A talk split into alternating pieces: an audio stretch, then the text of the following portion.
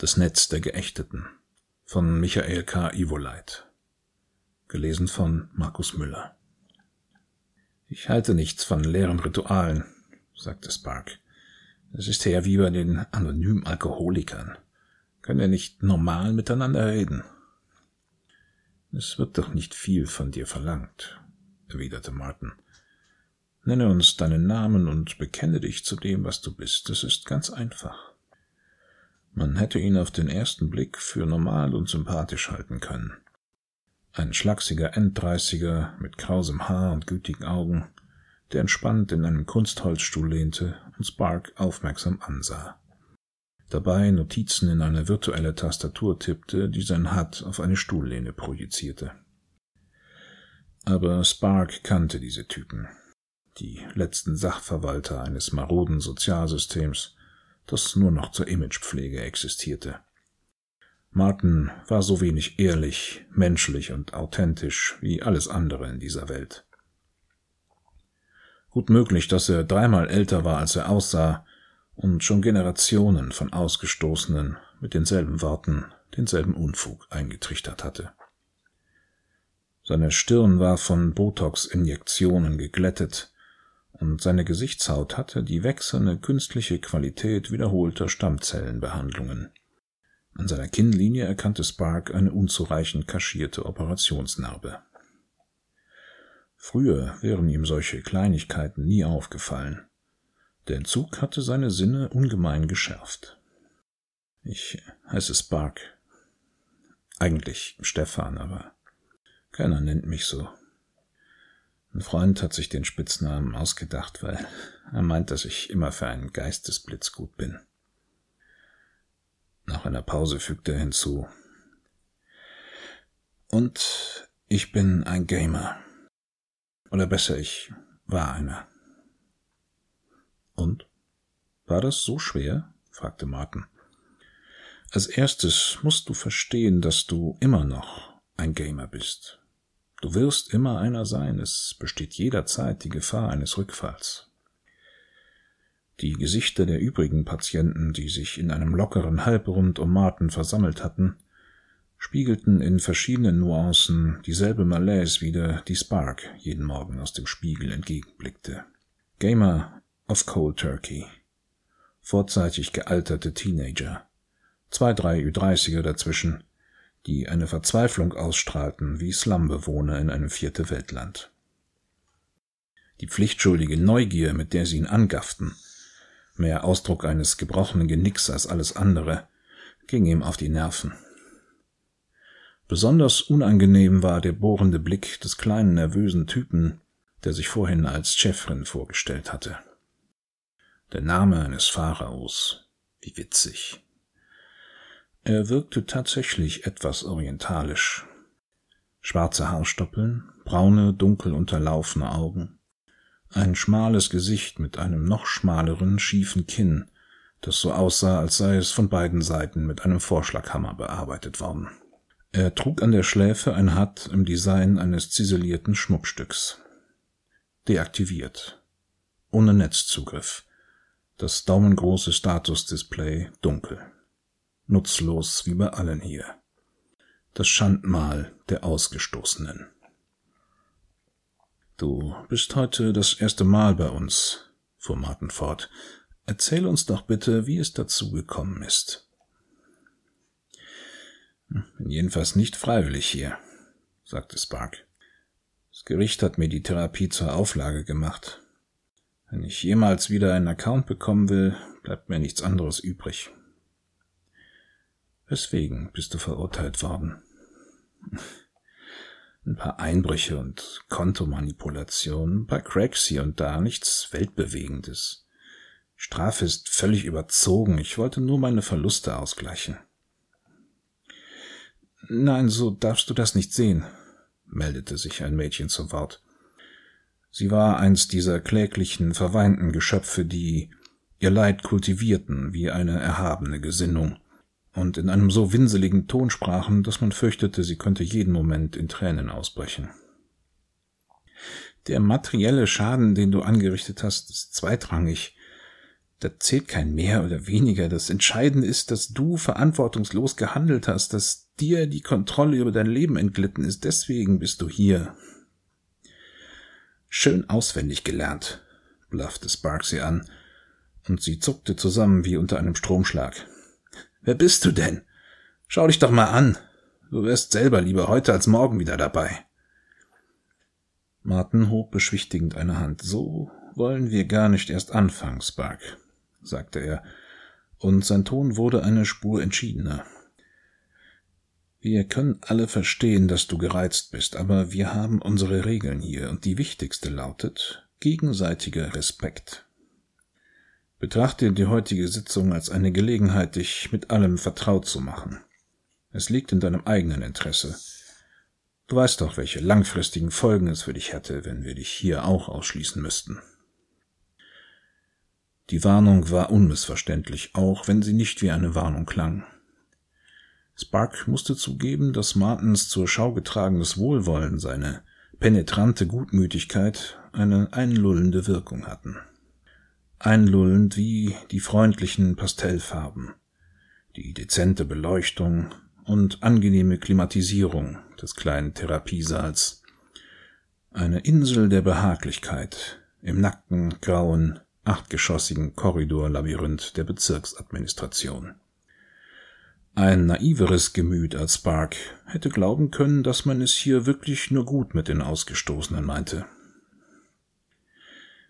Tut mir leid, sagte er, krallte für einen Moment beide Hände, die auf seinen Oberschenkeln lagen, in das fast taube Fleisch und ließ den Kopf sinken. Ich komm schon zurecht. Und im Flüsterton nur zu sich selbst. Bin immer irgendwie zurechtgekommen. Man hatte ihn in einer Koje im nördlichen Küstensprawl untergebracht. Einer Wabe von kaum vier Metern Durchmesser, hoch oben in einem der langgezogenen, terrassenartig angelegten Apartmentkomplexe für Dropouts, die die 16 Hektar große Bezirksparzelle umschlossen wie die Wände eines Kessels. Auf der einen Seite eine Schiebetür, gegenüber ein getöntes, deckenhohes Fenster. Dazwischen eine verschlissene, schmutzig bezogene Schaumstoffliege. Rechts eine winzige Nasszelle. Auf beiden Seiten je zwei Spinde. Als einzige Unterhaltung ein 2D-Monitor, nicht einmal ein Holodisplay, mit nur einem gebührenfreien Newskanal in der Decoder-Konsole und einer begrenzten Auswahl alter Filme auf der Festplatte. In den ersten Nächten hatte er keinen Schlaf gefunden. Solange er denken konnte, hatten seine Innenohrimplantate mit 24-stündigen Musikstreams, Voicemails und von Sounddesignern entworfenen Ambient-Geräuschen den Lärm übertönt, der sich nun überlaut und schmerzhaft in seine Gehörgänge bohrte. Das unaufhörliche Rauschen des Verkehrs auf den Stadtautobahnen, das Wummern der elektrischen Anlagen, das Sausen und Pfeifen in den Fernwärmeleitungen, Schritte, Poltern, Stimmen und mitunter auch Schreie aus den Nachbarkojen und dem Korridor. Er hatte sich stundenlang die Hände auf die Ohren gepresst, seinen Kopf unter Stapeln von Decken und Kissen begraben, nur um Ruhe zu finden, und war fast verrückt geworden, weil er dann sogar sein Blut rauschen und sein Herz pochen hörte. Die zwei Wochen zwischen Prozessende und Therapiebeginn waren kaum ausreichend bemessen, um sich daran zu gewöhnen. Der Blick aus dem Fenster war mindestens ebenso deprimierend.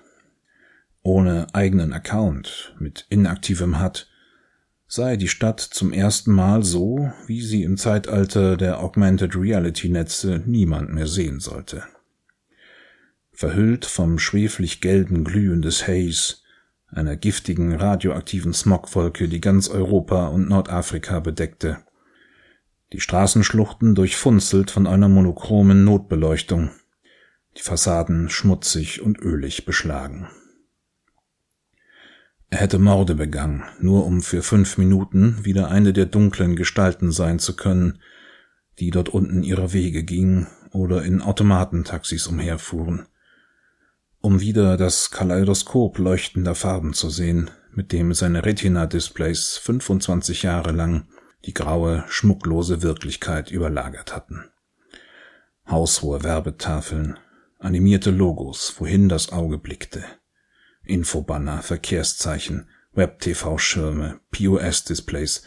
Er konnte es kaum ertragen, an sich selbst herunterzuschauen und nicht mehr die vollendete Symmetrie des schlanken, muskulösen Kunstkörpers zu sehen, an dem er so lange gearbeitet hatte, sondern einen unästhetischen, untersetzten, in verschlissene Jeans und ein graues Hemd gehüllten Leib, mit dem er sich auch zwei Monate nach dem Zwangslockout noch nicht identifizieren konnte. Am schlimmsten war, dass das Spiel ohne ihn weiterging. Mit jedem Tag, den er ohne Netzzugang leben musste, wurden seine Erinnerungen an das Spiel blasser, verschwommener und irrealer, gewannen die rasanten, harten Rhythmen von Konfrontation und Kampf, Sieg und Rückzug, alten Fäden und neuen Allianzen, die sein Leben bestimmt hatten, den Charakter eines fernen Traums, einer unerreichbar gewordenen Verheißung, der er sich als unwürdig erwiesen hatte. Er war einer der Besten gewesen, hatte sich vom Tag seiner Volljährigkeit an zügig hochgearbeitet.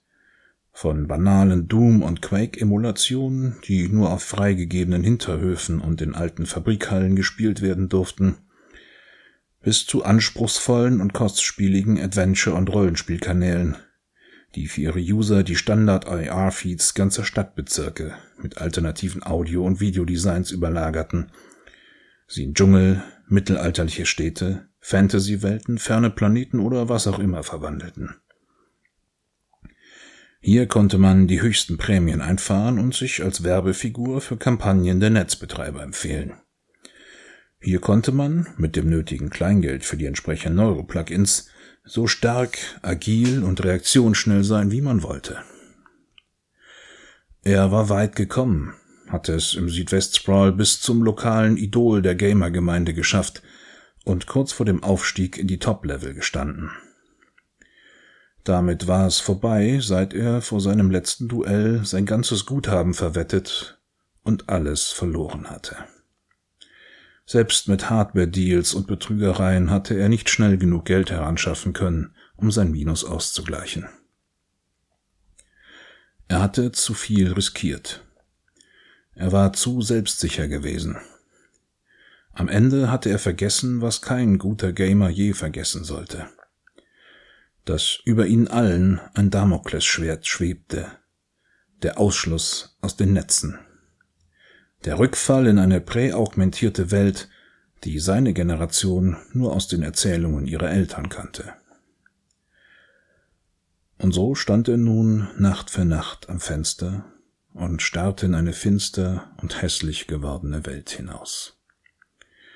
So schleppte er seinen massigen, unwilligen Körper fast gefühllos nach der jahrelangen permanenten Übersteuerung seiner Neurointerfaces zweimal täglich zur Essensausgabe der Wohlfahrt, kam regelmäßig seinen Meldeauflagen nach und marschierte, um sein bisschen Taschengeld nicht für U-Bahn oder E-Cabs zu vergeuden, den langen Weg zur nächsten Einsatzzentrale der Bullen, wo er wie Dreck behandelt wurde. Er konnte sich nicht an den Gedanken gewöhnen, dass seine einzige Chance auf eine Rückkehr darin bestand, pro Woche sechs Stunden unter den jämmerlichen Losern in Martens Therapiestunden durchzustehen und sich dabei auch noch, wie Martin es ausdrückte, konstruktiv einzubringen. Er hatte nie in einem Raster gelebt. Er hasste alles Regelmäßige und Vorhersehbare, aber das war noch das geringste Problem.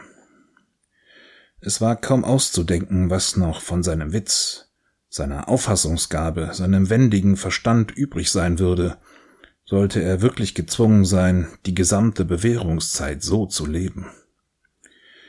Es musste eine Abkürzung, einen, einen Ausweg geben. Es gab immer einen Ausweg. Vielleicht tat er am besten daran, seine Situation als ein eigenes Spiel zu betrachten auf dem höchsten und schwierigsten Level, den er je in Angriff genommen hatte. Spark verließ immer als letzter den Saal.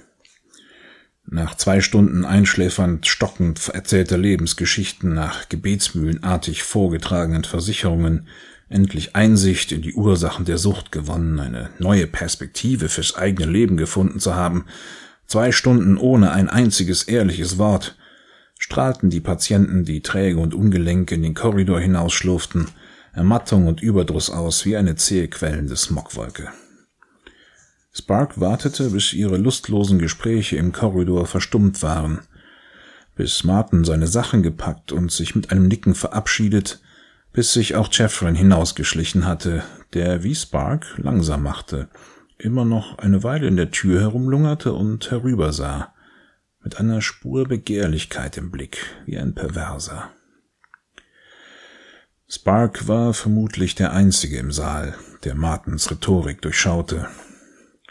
Martin spielte seine Rolle gut, variierte das begrenzte Repertoire seiner Phrasen, Erwiderungen und Empfehlungen so einfallsreich, dass man schon mit wachem Verstand zuhören musste, um das Muster zu erkennen.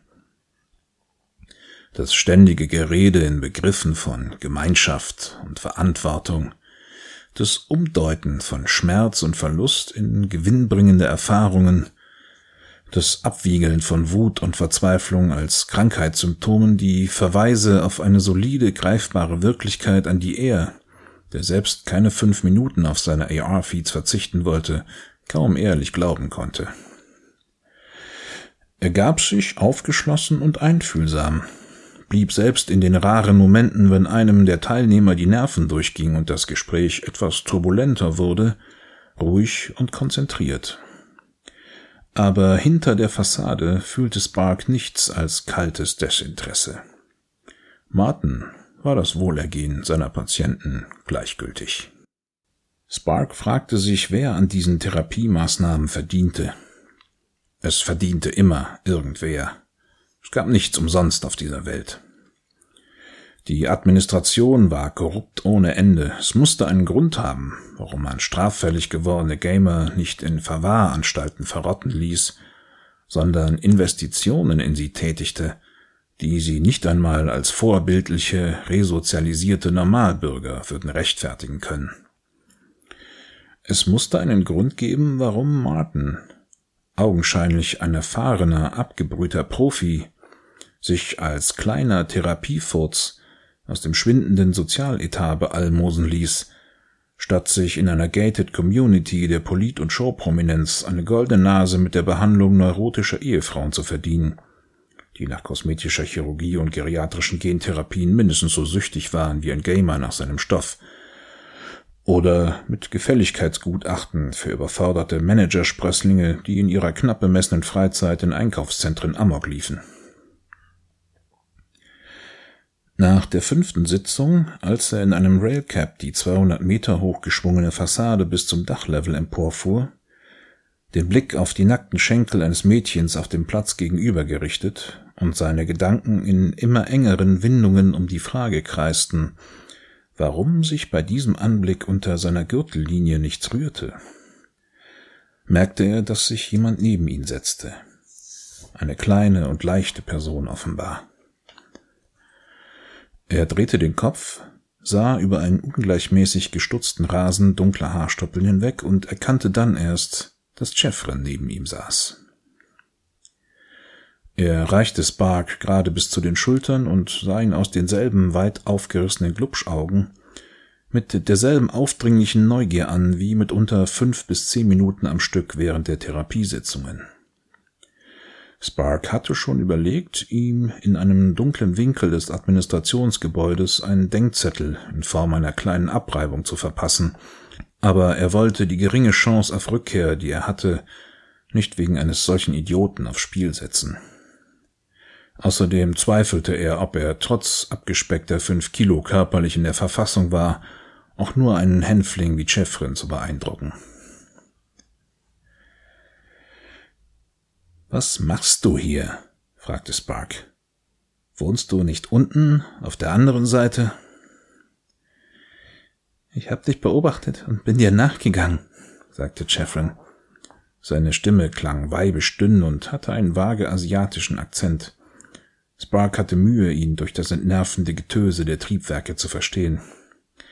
Wir sollten uns unterhalten. Ich wüsste nicht, was wir zu bereden hätten, Das kotzt dich auch an, nicht wahr? fragte Chefin und nickte wie ein Debiler.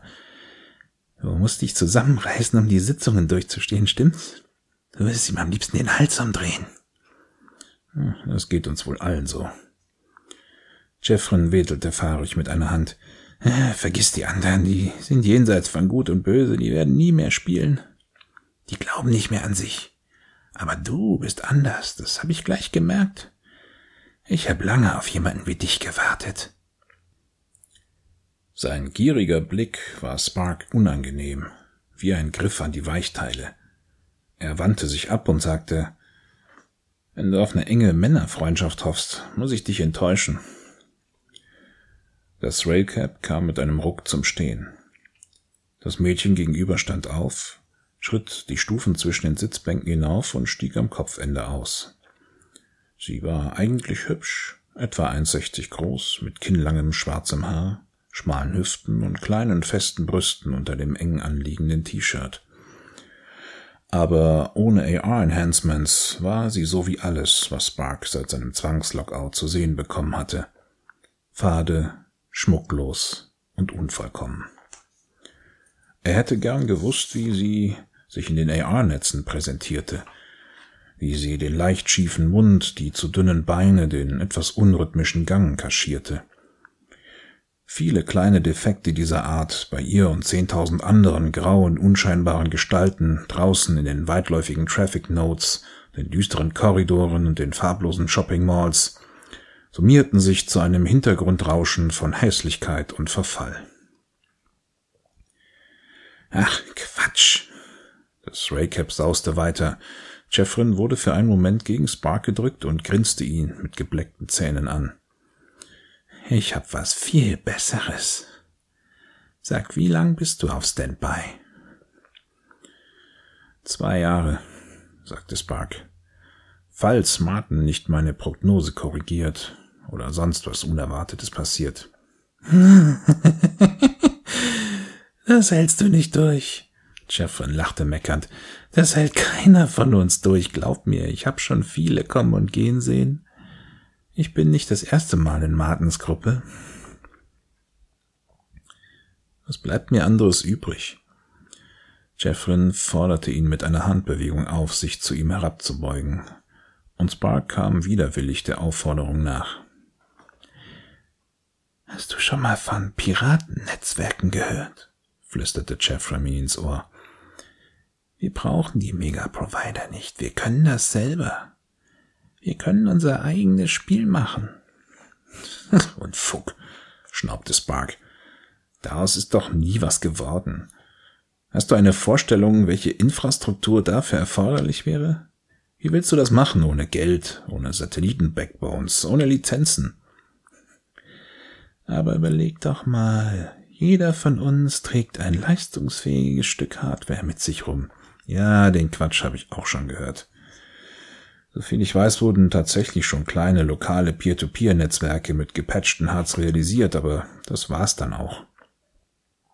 Die Hard-Prozessoren taugen fürs Frontend und zum Abwickeln des Netzverkehrs, aber für komplexes Overlay-Rendering sind sie einfach zu schwach.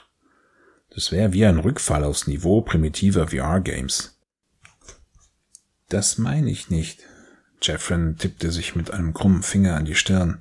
Hier, unter unserer Schädeldecke, davon rede ich. Ein massiv paralleler Multicore-Prozessor mit einer geschätzten Rechenleistung von 100 Petaflop äquivalent. Jede Menge ungenutzter Kapazitäten. Wenn wir unseren Wahrnehmungsapparat anzapfen, haben wir alles, was wir brauchen. Die Welt, wie wir sie sehen, ist sowieso in erster Linie eine Konstruktion unseres Gehirns. Schalten wir unsere Köpfe zusammen und wir können unsere eigene Welt erschaffen. Raus aus dem ganzen Scheiß hier.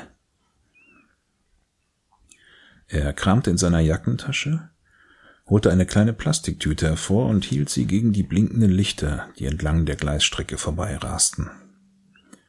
Sie enthielt ein daumennagelgroßes rechteckiges Gebilde aus transparentem Kunststoff mit goldglänzenden Kontaktstiften, in dem eine zähe, phosphorizierende Flüssigkeit schlingerte. Vermutlich ein Biochip-Plugin, dass Spark sich bestimmt nicht in den freien Slot seines Huts stecken würde. Wenn man ihn mit einem Biohack erwischte, wäre er endgültig erledigt. Wir haben was ganz Neues angefangen, raunte Jeffrin ihm zu. Du kannst dabei sein. Du hast das drauf. Wir nennen es das Netz der Geächteten.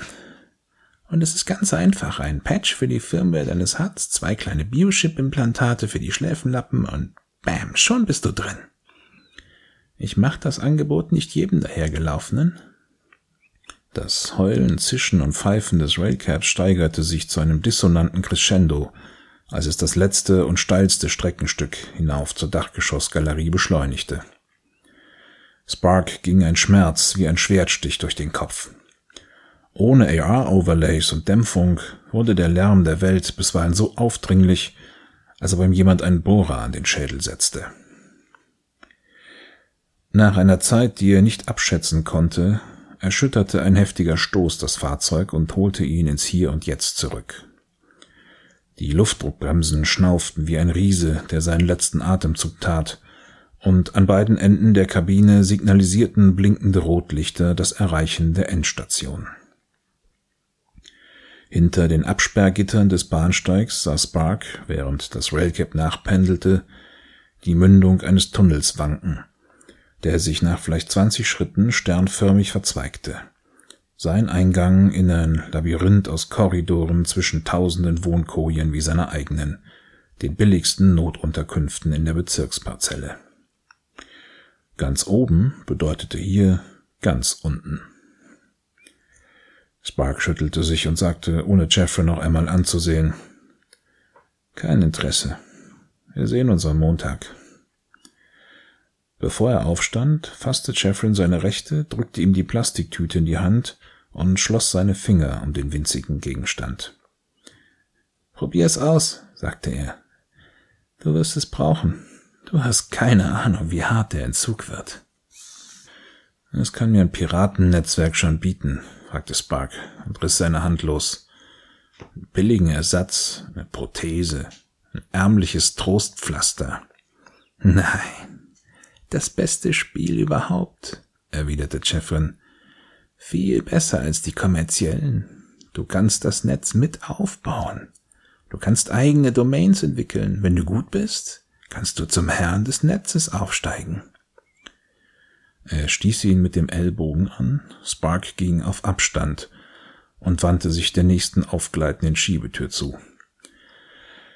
Und wer weiß, wenn wir groß genug sind, können wir das Establishment unterwandern, wir können die anderen Netze verschlingen, wir können uns dafür rächen, dass man uns ausgeschlossen hat. Eine besondere Qual waren die Flashbacks. Es konnte jederzeit und überall passieren. Von einer Sekunde zur anderen, ohne jede Vorwarnung, schaltete sein Gehirn in einen früheren Zustand zurück, der sich ihm durch Jahrzehnte unablässiger Reizzufuhr und neurochemischer Stimulation so tief eingeprägt hatte wie ein Pavlovscher Reflex. Seine Sinne blieben davon unbeeinflusst, die Welt blieb so laut und hässlich wie zuvor. An seiner Umgebung ins verschwommene, blassblaue Schimmern der Wartungsbeleuchtung getaucht, änderte sich nichts. Nur das Gefühl war plötzlich wieder da. Das Gefühl, in ein Meer aus Farben, Bewegungen, Klängen und Stimmen einzutauchen. Das Gefühl, auf einer leichteren, höheren Realitätsebene dahinzuschreiten, allen materiellen und körperlichen Beschwernissen entrückt. Das Gefühl, an die Welt angebunden zu sein, in ein Netz aus Nachrichten, Impulsen und Informationen hinausgreifen zu können, das den ganzen Globus umspannte. Mehr noch ein Gefühl von Macht und Energie, das ihn bis in jede Faser seines Daseins durchströmte.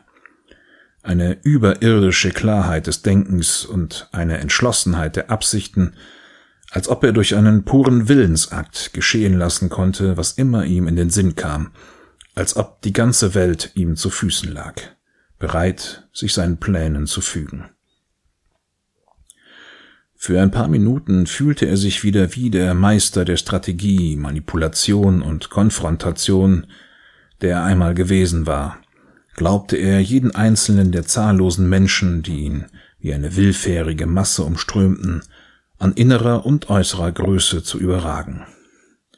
Für ein paar Minuten spürte er wieder das alte Fieber, konnte es nicht abwarten, sich neuen Rätseln, Hindernissen, Herausforderungen zu stellen, an neuen Gegnern zu wachsen.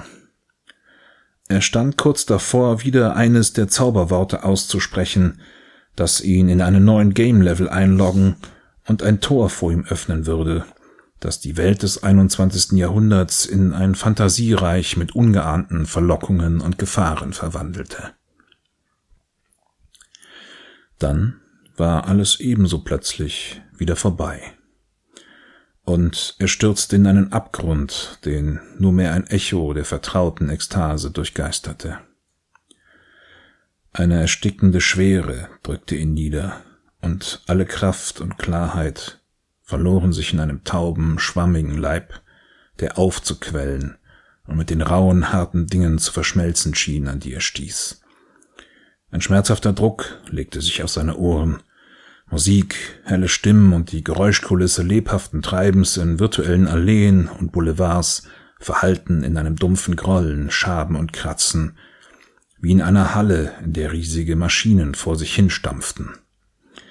Schale bis faulige Geschmacksempfindungen strömten ihm durch Mund und Rachen, als ob eine ganze Welt ihm ihren Dreck in den Schädel zu pressen versuchte. Jeder Flashback riss Löcher in sein Gedächtnis. Er fand sich an Straßenecken, auf Rolltreppen, in Imbissbuden oder Automatentaxis wieder, an Mauern heruntergerutscht, über Tischen zusammengesunken, Passanten vor die Füße gestolpert und wusste nicht mehr, wo er sich befand, wie spät es war, welchen banalen alltäglichen Kram er gerade erledigen wollte. Nach jedem solchen Rückfall schnürte eine nackte, kreatürliche Angst ihm den Brustkorb zu, während ihm langsam seine Situation wieder bewusst wurde und das, was ihm in den ersten Momenten wie ein düsterer, klaustrophobischer Albtraum erscheinen wollte, die kalte, abweisende Profanität einer entzauberten Wirklichkeit annahm. Den Ausschlag gab schließlich ein Flashback, der damit endete, dass Spark wie die Hauptfigur eines wirr geschnittenen Films, der in seinem Kopf ablief, aus dem Nichts in einer Menschenschlange landete, die vor einer Glastheke mit matt beleuchteter Snackauslage und leeren grauen Menütafeln anstand. Als sei er aus mehreren Metern Höhe fallen gelassen worden, glaubte er hart auf glitschigen Betonfliesen aufzuschlagen. Die Beine knickten ihm ein, er stolperte gegen seine Vorderleute, prallte zurück vom muffigen Geruch regenfeuchter Kleidung und der schweißigen, säuerlichen Aura anderer Menschen, die ihm seit seinem Zwangslockout besonders verhasst geworden war. Er drehte den Kopf hin und her, sah auf der einen Seite eine Brüstung, hinter der die geschwungene, mit mosaikartigen Fenstern besetzte Fassade einer Luxus-Shopping Mall aufragte, auf der anderen Seite eine Reihe düsterer Schaufenster. Ohne AR-Advertisings Animierte Infodisplays und optische Effekte wirkten die ausgestellten Geräte, Kleidungsstücke und Sportartikel, die Spark in Umrissen erkennen konnte, wie durcheinander geworfener Müll. Wenn er eines an seiner Situation zu schätzen gelernt hatte, war es der Umstand, dass sein reizloses, unauffälliges Äußeres ihm erlaubte, unterzutauchen, übersehen zu werden, sich frei zu bewegen ohne dass ihm jemand mehr als einen Sekundenbruchteil Aufmerksamkeit widmete oder seinen Status als Ausgestoßener zur Kenntnis nahm. Dies wurde ihm nun plötzlich genommen, während sich für einige Sekunden die Welt um ihn drehte, er mit fuchtelnden Armen um die eigene Achse taumelte, gegen Leute stieß, die vor ihm auseinanderwichen und im Mittelpunkt eines kleinen, flüchtigen Herz von Irritation und Unruhe stand.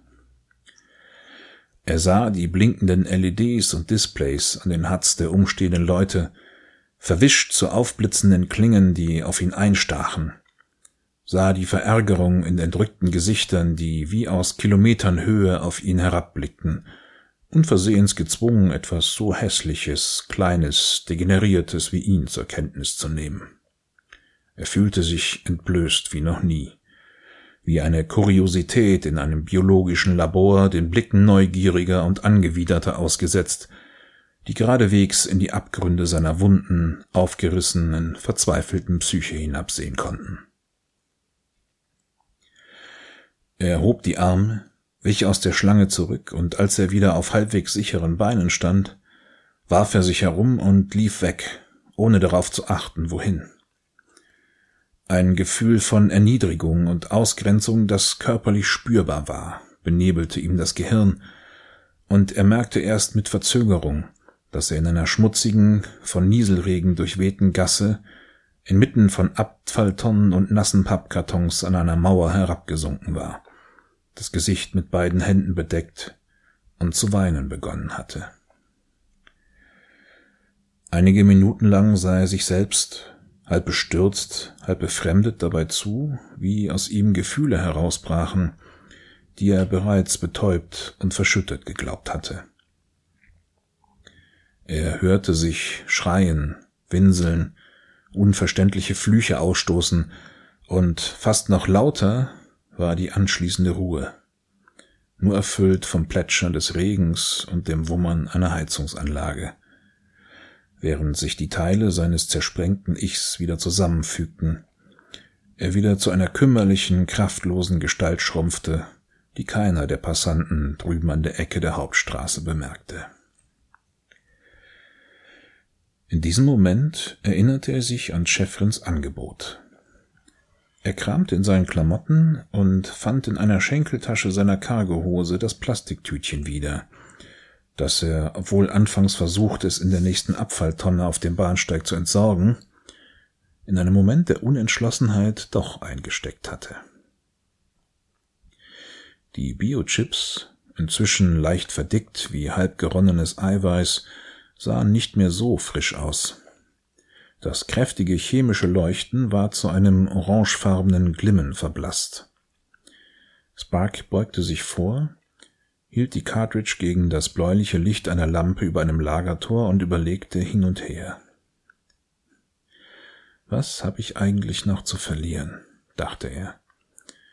Im Grunde hatte er von Anfang an nie ernsthaft daran geglaubt, dass ihm die Therapie etwas nutzen würde dass ihm am Ende der Bewährungszeit die Chance einer Rehabilitation winkte.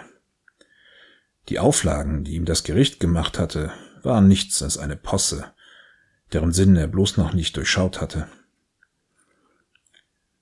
Was konnte schon passieren?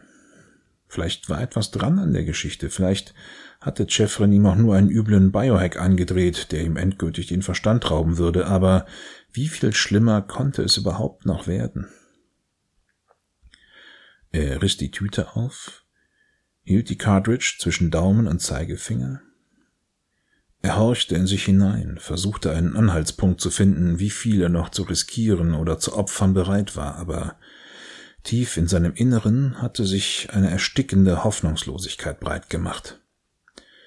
Er wusste selbst nicht, warum er die Hand hob und, nach einem kurzen, gedankenlosen Zögern, die Cartridge in den freien Plug-in-Slot seines Huts steckte. In den ersten Tagen bemerkte er keine Veränderung.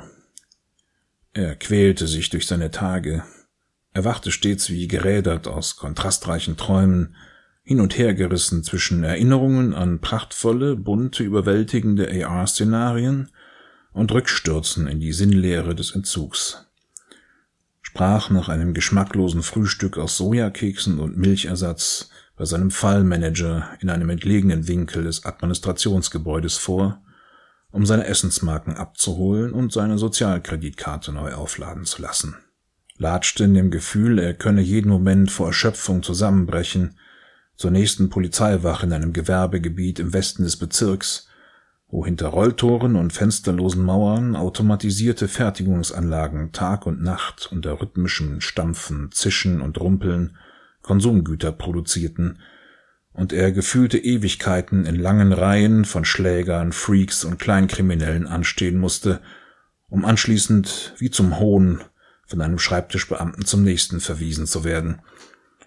Versuchte dann zwei Stunden lang sich nicht allzu deutlich anmerken zu lassen, wie unendlich ihn die leidenschaftslosen Bekenntnisse seiner Mitpatienten in Martens Therapiegruppe anödeten. Oder irrte lange Nachmittage durch die dunkle, kahle Stadt, auf der Suche nach Ablenkung, die er nie fand. Allenfalls einmal für Minuten aus seiner Lethargie gerissen, wenn es ihn in den Norden der Parzelle verschlug und er in der Luft, die zwischen unüberwindlichen Häuserzeilen hindurchdrang, einen Hauch von Salz schmeckte und ein Rauschen zu hören glaubte, fern und mächtig wie die Verheißung einer Freiheit, die für ihn unerreichbar war. An den Abenden hockte er, ein Sixpack Bier in Reichweite, vor dem Monitor in seiner Koje, seppte zwischen Web-TV-Kanälen hin und her, deren Stundentarif ihm keine größeren Löcher in die Kasse rissen, fand aber keinen Sinn darin, sich über die Vorgänge in einer Welt zu informieren, die ihn nie interessiert hatte, oder seine tauben Gehirnwindungen mit Shopping-Shows und recyceltem Serienmüll aus Asien und Lateinamerika vollzustopfen. Die größte Überwindung jedes Tages bestand darin, tief in der Nacht endlich das Licht auszuschalten und sich dem dumpfen Schmerz in seinem Inneren zu stellen, einer seelischen Fäulnis und Verwesung, die keinem Gefühl oder Gedanken Raum ließ und deren laut tönende Leere ihn mitunter bis in die Morgenstunden wach hielt. Sparks einziges nennenswertes Zugeständnis an die Suchttherapie bestand darin, dass er die Litaneien seiner Leidensgenossen und Martens Reaktionen aufmerksam genug verfolgte, um sich ein Sortiment von Phrasen, Selbstbezichtigungen, Entblößungen und Beteuerungen abzuhören, die dem Therapeuten besonders genehm schienen und geeignet waren, sein erkennbares anfängliches Misstrauen gegen jeden Neuling in der Gruppe zu zerstreuen. Es kam gut an, wenn man ausgiebig über die Belastungen sprach, die man Angehörigen, Partnern und Freunden zugemutet hatte, in möglichst exzessiven Beispielen die eigene Selbstsucht schilderte, auch peinliches und unappetitliches nicht ausließ, wenn es um die körperlichen Folgen der Neurostimulation ging, die häufig vegetative Funktionen wie Verdauung und Sekretierung beeinträchtigten. Es machte das Ringen um Besserung offenbar glaubhafter, wenn man gleichzeitig über seine Selbstzweifel, Mutlosigkeit und den Mangel an Willenskraft sprach. Spark gelang es, indem er seine eigenen Redebeiträge mit solchen Versatzstücken langsam ausbaute, sich ein wenig aus dem Fokus von Martens Aufmerksamkeit zu rücken. Seit ihrem Gespräch im Railcap verhielt sich auch Jeffrin auffällig zurückhaltend, ging ihm aus dem Weg, grüßte nicht, und von gelegentlichen flüchtigen Seitenblicken abgesehen, sah er während der Sitzungen geradezu demonstrativ an ihm vorbei. Das erste Anzeichen dafür, dass Jeffrins Plugin etwas bewirkte, bestand in dem vagen, sich langsam intensivierenden Gefühl, dass sich knapp außerhalb der Reichweite seiner Sinne etwas abspielte. Dass etwas Dünnes, Schattenhaftes auf ihn zukam, das allmählich seine Stimmungen und Wahrnehmungen färbte. Es erinnerte ihn an das Gefühl, das man manchmal hat, wenn plötzlich jemand hinter einem steht und man nicht sagen kann, woran man es gemerkt hat, wenn man unwillkürlich den Kopf einzieht und Sekundenbruchteile später tatsächlich etwas auf einen herabfällt, wenn man einen seitlichen Zug spürt, aus derselben Richtung, aus der sich eine noch unerkannte Gefahr nähert. Ohne dass etwas Sichtbares mit seiner Umgebung vor sich ging, hatte Spark den Eindruck, dass die Welt sich in zwei Fraktionen auftrennte dass neben der greifbaren Realität auf einmal eine feine, substanzlose Gegenwirklichkeit existierte, ganz nah bei, um und in ihm, doch noch um eine Wellenlänge von den Schwingungen seines Nervensystems getrennt.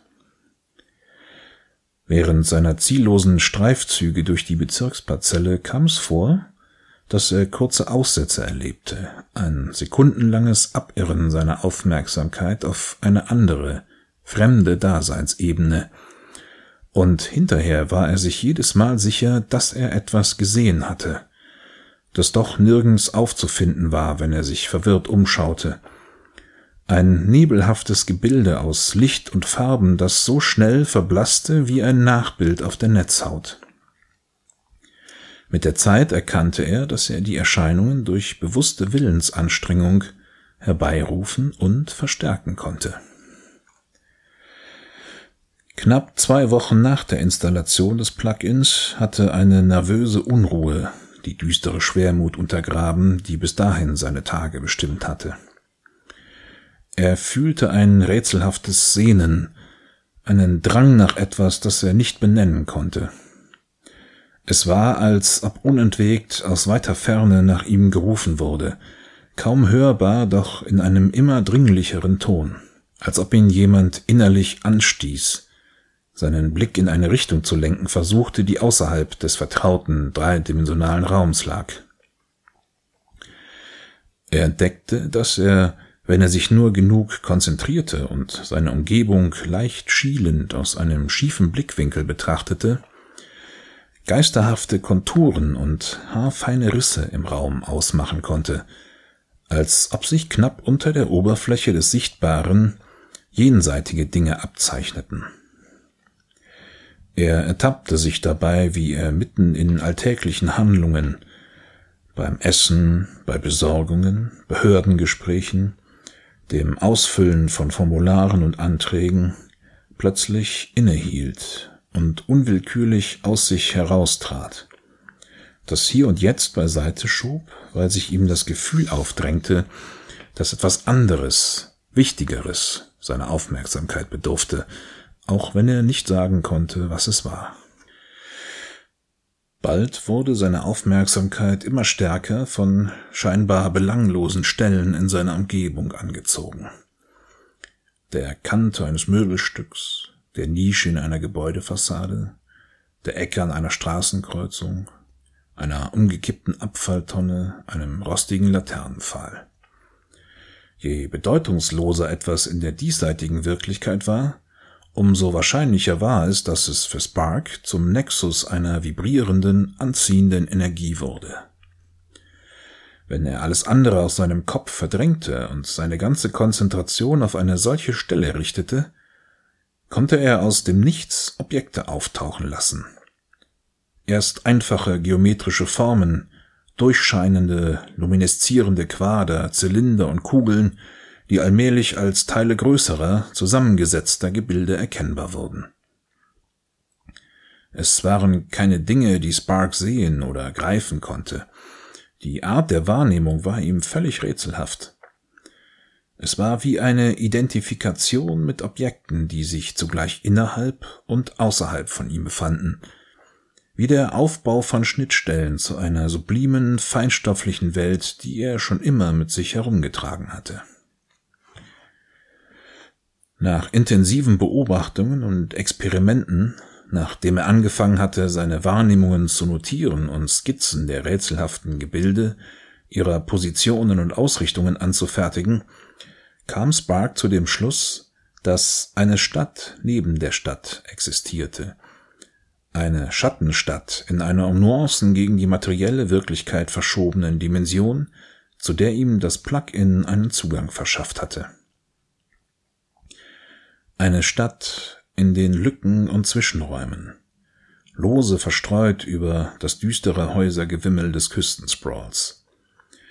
Wo immer die planlos wuchernde Stadtarchitektur, das Resultat unentwegter Zusammenstöße zwischen öffentlichen Planungsgremien und den Interessen von Konzernen und Unternehmern, freie Flächen und ungenutzte Räume geschaffen hatte, auf abrupt endenden Autobahnbrücken, auf vermüllten, nach Verkehrsumleitungen unzugänglichen Parkplätzen, in leerstehenden, von Spekulanten heruntergewirtschafteten Shopping-Malls, in Sackgassen und auf riesigen, schuttübersäten Verkehrsinseln, konnte Spark Energielinien und Gravitationszentren aufspüren, die es ihm erlaubten, mit ein wenig geistiger Anstrengung Elemente dieser Gegenwelt in seine persönliche Wahrnehmungssphäre hinüberzuziehen.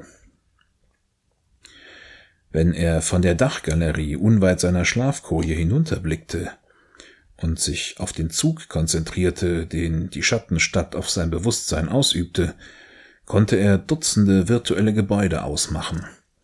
Gläserne Gebilde aus schlanken Türmen, hohen Bögen und steilen Rampen, sorgfältig so platziert, dass sie von den realen Bauten nicht überdeckt wurden. Vage Kanten, Flächen und Fäden, die sie miteinander verbanden, unvollendete virtuelle Fahrbahnen, die sich hoch in den Himmel schraubten, und Brücken, die verschwommen im Nichts endeten, deuteten bereits an, dass es noch mehr gab, dass die Schattenstadt viel größer und weiter gediehen war, als es anfangs den Anschein hatte. Mit jedem Tag sah Spark ein wenig mehr.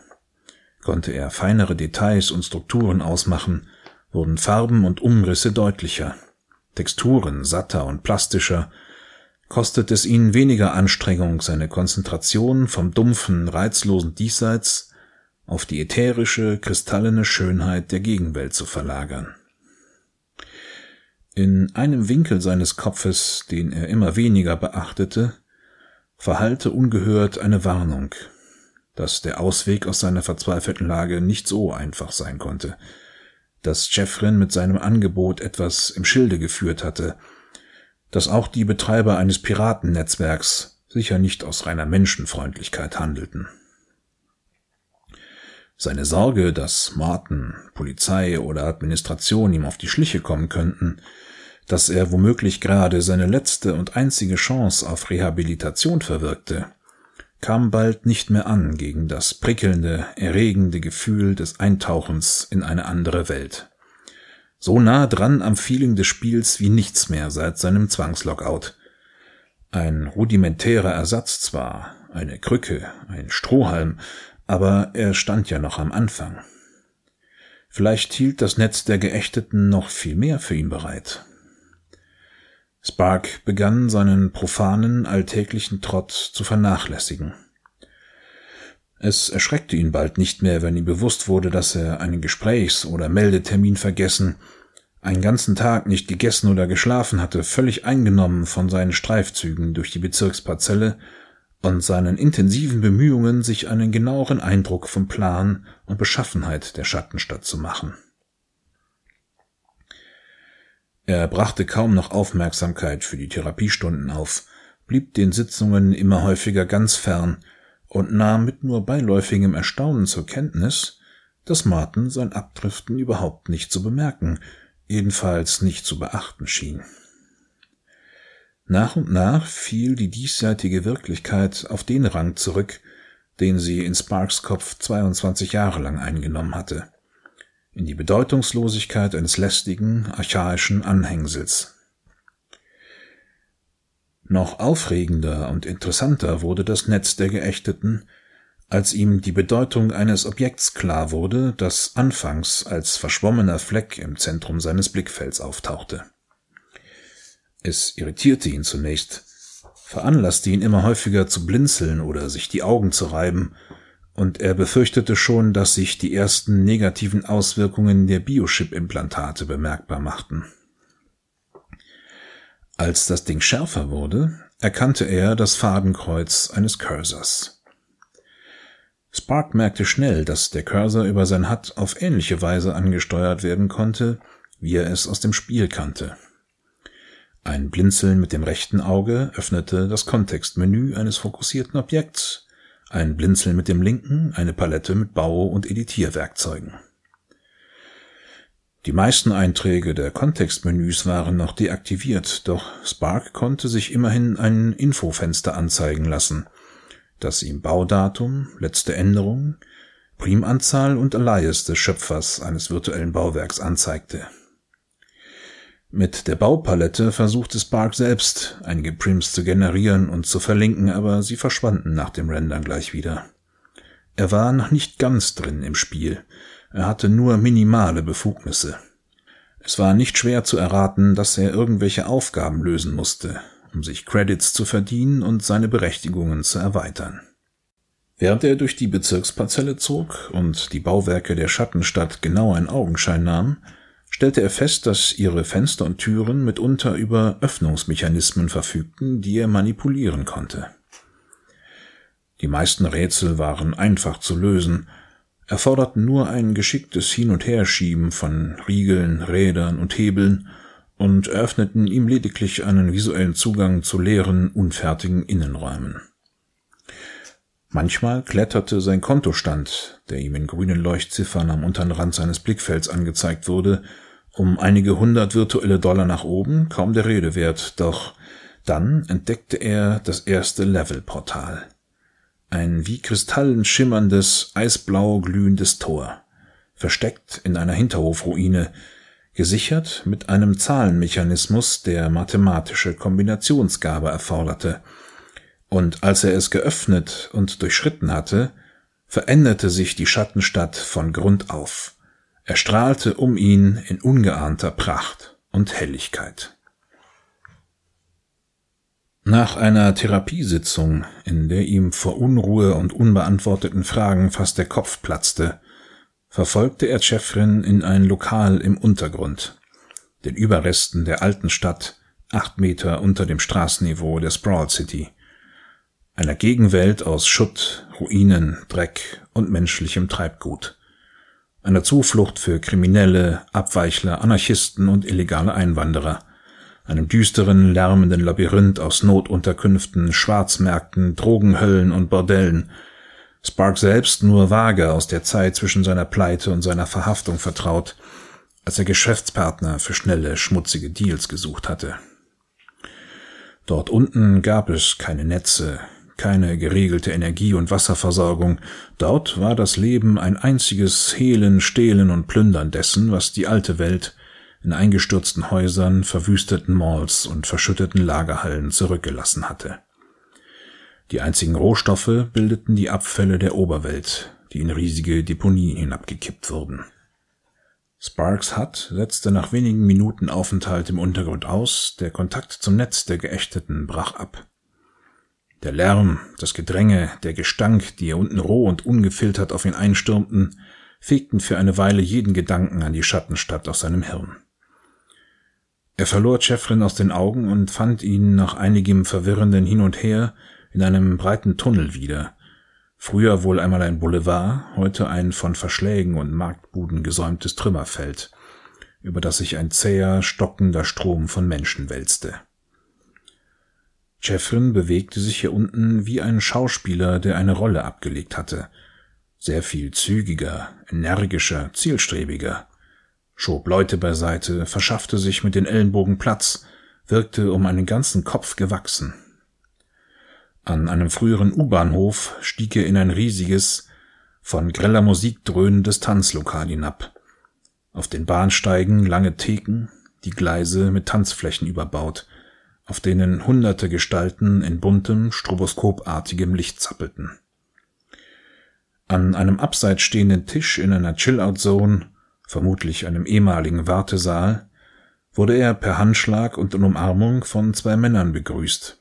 Der eine lang, hager, mit dunkler Haut, der andere kleiner und untersetzt, mit Schlitzaugen in einem teigartigen Gesicht. Spark zwängte sich an einer Theke am anderen Ende des Saals zwischen eine Gruppe trunken schwadronierender Jugendlicher und beobachtete Jeffrin für einige Minuten aus sicherem Abstand. Weitere Männer, alle von gepflegter, geschäftsmäßiger Erscheinung, auffällig unpassend für diese Umgebung, kamen an den Tisch und setzten sich kurz zu ihm.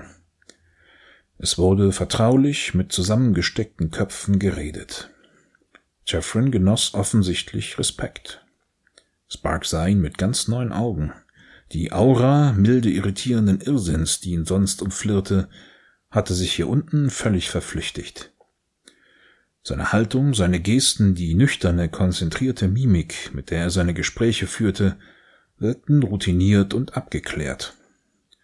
Unter anderen Umständen hätte Spark brennend interessiert, wer dieser Mann wirklich war welche Verbindungen er hatte, in welchem Umfeld er operierte. Aber er steckte schon zu tief drin im Netz der Geächteten. Ein Funke der alten Leidenschaft war entzündet worden, und es gab nichts Wichtigeres für ihn, als zu erfahren, wie es weiterging, wie er auf den nächsten Level kommen konnte, was er tun musste, um in der Schattenstadt eigene Claims abzustecken. Als Spark schließlich an seinen Tisch trat, wirkte Chefrin nicht im mindesten überrascht. Er beugte sich nacheinander an die beiden Männer heran, die rechts und links von ihm saßen, und flüsterte ihnen etwas ins Ohr. Sie standen auf und nahmen Spark halb neugierig, halb abschätzig in Augenschein, bevor sie sich entfernten. Setz dich, sagte Jeffrin, und selbst seine Stimme hatte sich verändert, den dünnen, nöligen Beiklang verloren und klang rund, voll und dunkel. Ein tiefes Misstrauen regte sich in Spark. Er ahnte, dass er von diesem Kerl betrogen, für irgendetwas benutzt wurde, das nur in einer Katastrophe enden konnte. Aber andererseits wollte er nicht riskieren, dass ihm vorenthalten blieb, was nur Jeffrin ihm sagen konnte. Jeffrin sah mit einem milden Lächeln zu, wie er sich einen Stuhl heranzog, die zitternden Knie beugte und die Hände auf den Tisch gestützt Platz nahm. Spark fühlte sich wie vom Blick eines Arztes gemustert, kühl, aufmerksam, mit einem professionellen Sinn für Details. Er kam sich vor wie ein Versuchstier, das keine Ahnung hatte, was gleich mit ihm geschehen würde. Wie ist es dir ergangen? fragte Jeffrey nach einer lang gedehnten Pause. Ich habe gehört, du hast dich auf den vierten Level hochgearbeitet. Das ist ungewöhnlich gut. Soweit ist noch keiner auf sich allein gestellt gekommen. Was kommt als nächstes? fragte Spark. Er hatte Schwierigkeiten, sich auf das zu konzentrieren, was er sagen wollte. Ein hartnäckiges Warnsignal aus seinem Unterbewusstsein störte seine Gedanken, versuchte ihn davon zu überzeugen, dass es besser wäre, die ganze Sache zu vergessen, davon zu laufen, solange er noch konnte. Also, so viel habe ich verstanden. Mit jedem Level sehe ich mehr. Ich glaube, ich kann inzwischen das ganze Szenario überblicken. Mit jedem Level wird die Qualität besser und auch das Einloggen fällt leichter. Seit dem dritten Level brauche ich nicht mehr von vorn durch die Levelportale zu gehen, sondern muss mich nur konzentrieren und schon verschwindet das Real Life um mich rum und ich bin im Netz wieder da, wo ich mich beim letzten Mal ausgeloggt habe. Seit dem vierten Level kann ich die Avatare der anderen User sehen. Die meisten ignorieren mich, einige haben mit mir gechattet, und andere haben mir übel zugesetzt. Bin ein paar Mal angegriffen worden und als ich im Real Life wieder wach wurde, habe ich mich gefühlt wie nach einer Schlägerei. Da ist irgendwas über die Neuroimplantate gegangen. Überall im Netz der Geächteten wird gebaut, bis hoch in den Himmel. Die etablierten User bewachen eifersüchtig ihre Claims. Ich kann nicht überall hin. Wenn ich was mache, was ich nicht soll, kann es unangenehm werden. Konkurrenz belebt das Geschäft, sagte Jeffrin. Das kennst du doch noch aus dem Spiel. Anders wär's euch Gamern doch auch langweilig. Aggression, Kampf, Angriff und Verteidigung sind das Lebenselixier eines Gamers. Um ein Piratennetzwerk aufzubauen, können wir nur die kühnsten, listigsten und einfallsreichsten Leute gebrauchen. Die unteren Level sind sowas wie eine Bewährungsprobe. Nur wenn du es auf den Top-Level schaffst, kannst du dich am Ausbau des Netzes beteiligen und eigene Claims erobern. In deinem Fall bin ich da sehr zuversichtlich. Aber wie mache ich das? Wie komme ich jetzt weiter? Ich, ich habe ein Inventory, aber in der Standardbibliothek ist nur Spielzeug. Mit den Waffen kann ich nur in schlecht gesicherten Claims was ausrichten. Nichts dabei, was für einen Angriff taugt. Jeffrin tippte sich mit zwei Fingerspitzen an die Stirn. Da kommt deine Kreativität ins Spiel. Das ist die eigentliche Herausforderung. Du warst doch damals eine echte Koryphäe. Hast du nie eigene Modifikationen auf Waffen und Ausrüstung vorgenommen? Keine Skripte programmiert? Niemals deine Neuroplugins getuned? Ja, dafür hatte ich meine Leute dann musst du es jetzt eben allein hinkriegen. Du bist doch kein Dummkopf. Schau dir deine Inventarobjekte genau an. Beschäftige dich mit den Editoren und Modifikationsmöglichkeiten. Probier Skripte aus der Standardbibliothek aus. Programmier eigene. Befass dich mit der API. Wir haben uns an allgemeine Standards gehalten, du wirst vieles wiedererkennen. Ein bisschen Witz und Ideen und im Handumdrehen bist du wieder ganz vorn dabei. Spark musste zugeben, dass Jeffrin einen sensiblen Nerv in ihm traf. Und was dann? fragte er. Auf dem Top-Level tobt ein Kampf um die Vorherrschaft im Netz der Geächteten, sagte Jeffrin. Es wäre ein Paradies für dich.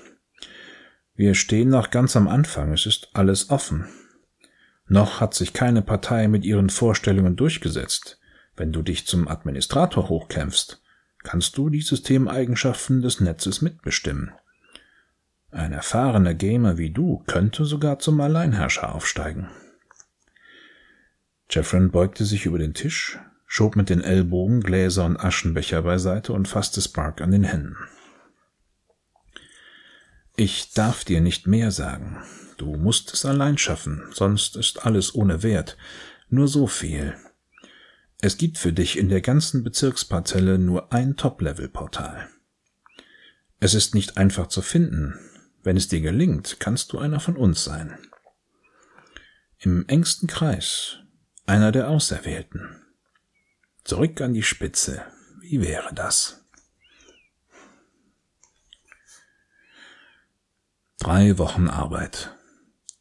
Drei Wochen lang war Spark innerlich zerrissen. Konnte er die beiden Seiten Chefrens, die er kennengelernt hatte, nicht miteinander in Einklang bringen. Sprengte ihm die Schizophrenie seiner eigenen Situation fast den Kopf. Ein Teil von ihm war fest davon überzeugt, dass ein böses Spiel mit ihm getrieben wurde, dass das Netz der Geächteten vielleicht gar nicht existierte und die Biochip-Implantate ihm etwas vorgaukelten und nur dem Zweck dienten, ihn einer Prüfung zu unterziehen, seine Anfälligkeit für einen Rückfall zu testen, seine Bereitschaft zur Rehabilitation auf die Probe zu stellen. Einem anderen Teil, der nahe daran war, das Übergewicht zu gewinnen, waren die Ablenkungen, die das Netz der Geächteten bot, die kleinen Verlockungen und Erleichterungen für seine Gamerseele, die er sich durch Erkunden, Beobachten und das Lösen von Rätseln in der Schattenstadt verschaffen konnte, längst nicht mehr genug. Er brachte nicht die Geduld auf, um sich eingehend mit all dem Kleinkram in seinem Inventory zu beschäftigen, wie Jeffrin es ihm nahegelegt hatte, all den albernen Werkzeugen, Waffen, Schilden, Avatar-Enhancements und Demoskripten, die für einen erfahrenen Gamer, wie lang man auch herumprobierte, nichts hergaben. Er hatte das Gefühl, dass ihm mit Blendwerk vor der Nase herumgewedelt wurde, das von Wichtigerem ablenkte. Er war voller Tatendrang, Energie und Spannung, platzte vor Ungeduld, endlich wieder in die richtige Action einzusteigen, virtuelle Duelle auszufechten, zu kämpfen, zu erobern und zu zerstören und nicht wie ein Krüppel und Tölpel durch ein Szenario zu tappen, in dem er wenig ausrichten konnte.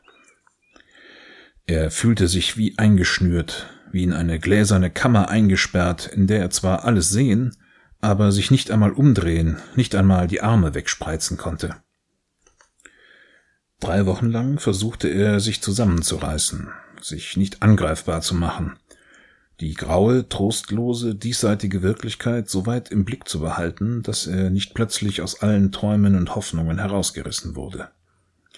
Er achtete darauf, jeden Tag genug Stunden außerhalb des Netzes zu verbringen, dass er nicht weiter seine Pflichten vernachlässigte, körperlich nicht völlig verwahrloste, seinen Meldeauflagen nachkam, wieder regelmäßig die Therapiestunden besuchte.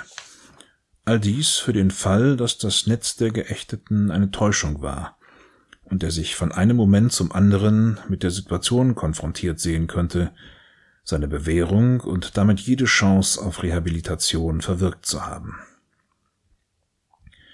Inzwischen kostete es mehr Anstrengung, im Hier und Jetzt zu bleiben, als sich ins Netz einzuloggen.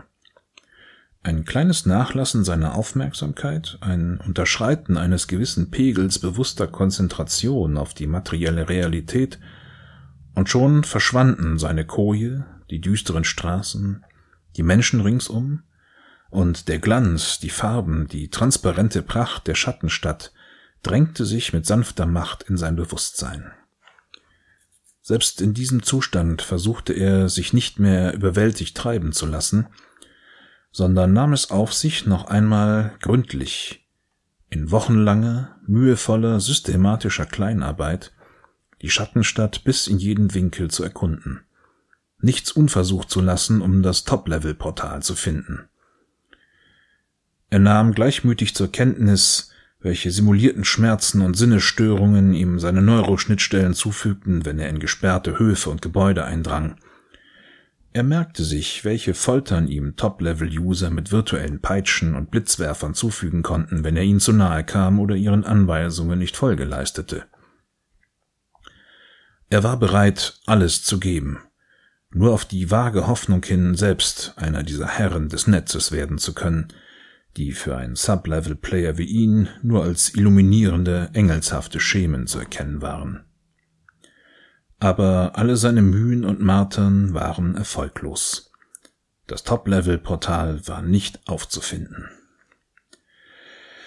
Die Lösung fand er erst, als er eines Nachmittags, erschöpft und resigniert, von Hunger und Durst geplagt, aber zu träge, um sich etwas aus dem Mini-Fridge zu holen, auf der stinkenden und durchschwitzten Liege in seiner Wohnkoje lag und ihm unversehens eine eigenartige Formulierung in den Sinn kam, die Jeffrin bei ihrem Gespräch in dem Untergrundtanzschuppen benutzt hatte.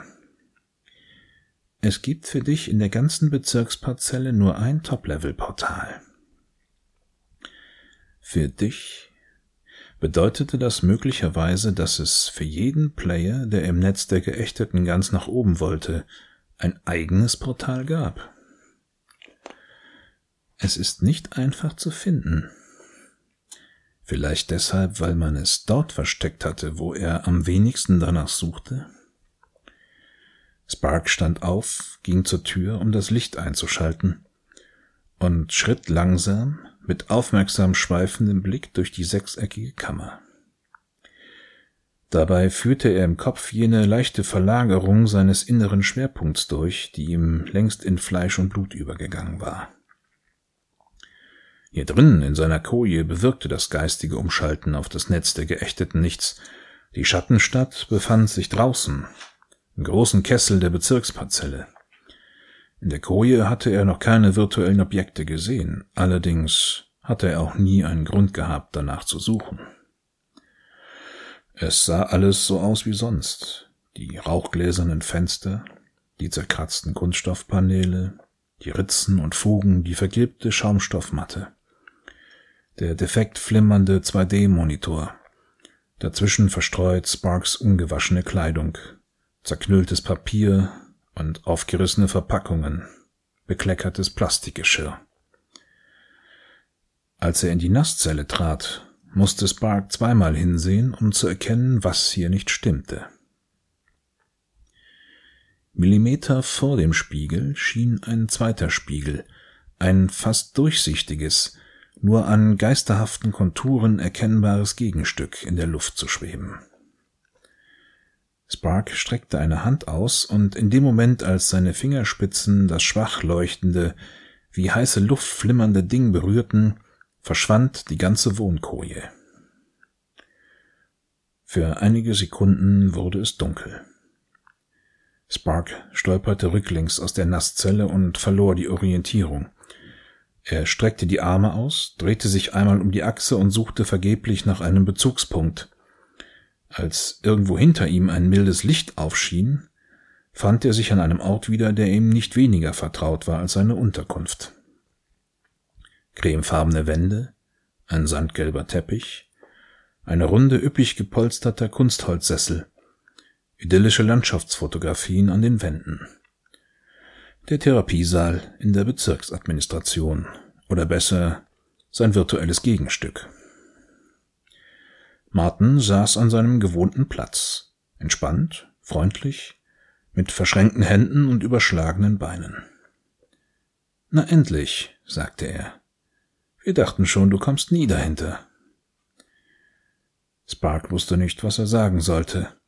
Dutzende mögliche Erklärungen gingen ihm durch den Kopf, und er hakte jede einzelne als Unsinn ab. Ganz ruhig, fuhr Martin fort. Du hast nichts zu befürchten. Ich werde dir alles erklären. Und nach einer Pause Erstmal, ich bin nicht Martin selbst. Ich bin seine Emulation. Ich warte hier seit einiger Zeit, um dich auf dem Top-Level in Empfang zu nehmen. Nun, Gratulation, du hast es geschafft. Spark schüttelte den Kopf. Was hast du mit? Das will ich dir gern erklären. Setz dich erstmal. Spark schaute vorsichtig umher, und erst als Martin ihn mit einer sanften Geste zu sich heranwinkte, kam er der Aufforderung nach. Wie du dir denken kannst, hat Chefrin dir nicht die ganze Wahrheit gesagt. Das Netz der Geächteten ist kein Untergrundprojekt, sondern wird von mehreren asiatischen Unternehmen finanziert, die in den Netzwerkmarkt der europäischen Sprawl Cities einsteigen wollen, aber bisher keine legalen Lizenzen bekommen haben. Also wollen sie es durch die Hintertür versuchen und ein Piratennetz aufbauen, das mit der Zeit die Userbasis großer europäischer Provider an sich binden soll. Dazu werden erfahrene Leute gebraucht, die mit Betrieb und Aufbau von AR-Netzwerken vertraut sind, und wer wäre besser dafür qualifiziert als ein Gamer? Und wer wäre wohl mehr motiviert als ein Gamer auf Standby? Aber das, das kann doch nicht sein. Ich bin legal verurteilt worden. Mir hat ein Gericht die Auflage gemacht. Ja, das ist schon richtig, aber wenn ein Gericht einmal jemanden an die Sozialdienste verwiesen hat, kümmert sich niemand mehr darum, was wirklich mit ihm geschieht. Entweder sitzt du deine zwei Jahre vorschriftsmäßig ab und bist rehabilitiert, oder du wirst rückfällig und bist für den Rest deines Lebens raus aus dem System. Mehr interessiert die Gerichte nicht. Das Sozialressort der Sprawl Cities ist schon seit langem unterfinanziert, und als ich das Angebot der Asiaten bekommen habe, musste ich nicht lange überlegen. Es ist eine klassische Win-Win-Situation. Jeder hat was davon. Die Gamer kriegen ihren Stoff, wir tun der Öffentlichkeit einen Gefallen, indem wir durchgeknallte Ex-Gamer von der Straße holen, und für die Therapeuten fällt auch noch was ab. Und was geschieht jetzt mit mir? Mit dem Aufstieg auf den Top-Level hast du dich für höhere Aufgaben empfohlen. Gewissermaßen deine Einstiegsprüfung bestanden. Du bist angestellt, gut bezahlt und kannst dich am Aufbau des Piratennetzes beteiligen. Ich werde dir sogar eine persönliche Empfehlung schreiben. Du bist einer der cleversten Kandidaten, die mir bisher untergekommen sind. Moment mal, ihr könnt doch nicht einfach über meinen Kopf hinweg entscheiden. Was, was ist, wenn ich gar nicht noch bevor er den Satz ausgesprochen hatte, wurde Spark klar, dass er sinnlos war. Martin lächelte, und zum ersten Mal seit Spark ihn kannte, bemerkte er in seinem glatten, einnehmenden Gesicht eine Spur Bosheit. Wer sagt denn, dass du eine Wahl hast? Was soll das heißen? Denk doch mal nach. Du hast dir selber zwei Biochips implantiert, die inzwischen fest mit deinem Gehirn verwachsen sind. Wir benutzen dein Gehirn als Netzwerkknoten. Das Netz der Geächteten ist in dir. In der realen Welt wäre Spark in diesem Moment auf ihn losgegangen, aber was war jetzt noch real für ihn? Ich habe die Finger am Drücker, die kleinste Aufsässigkeit, und ich muss nur ein wenig deinen Neurotransmitterpegel korrigieren, und schon bist du hundertmal süchtiger nach dem Netz, als du es jemals warst. Es gibt kein Zurück. Du kannst es dir leicht oder du kannst es dir schwer machen, das Ergebnis ist für uns dasselbe. Auf seinem Gesicht machte sich ein gekünstelter, fast väterlicher Ausdruck breit. Betracht es doch mal so. Du warst immer schon ein Sklave. Ein Sklave deiner Sucht. Nun wirst du ein gut bezahlter Sklave sein. Ist das kein Fortschritt?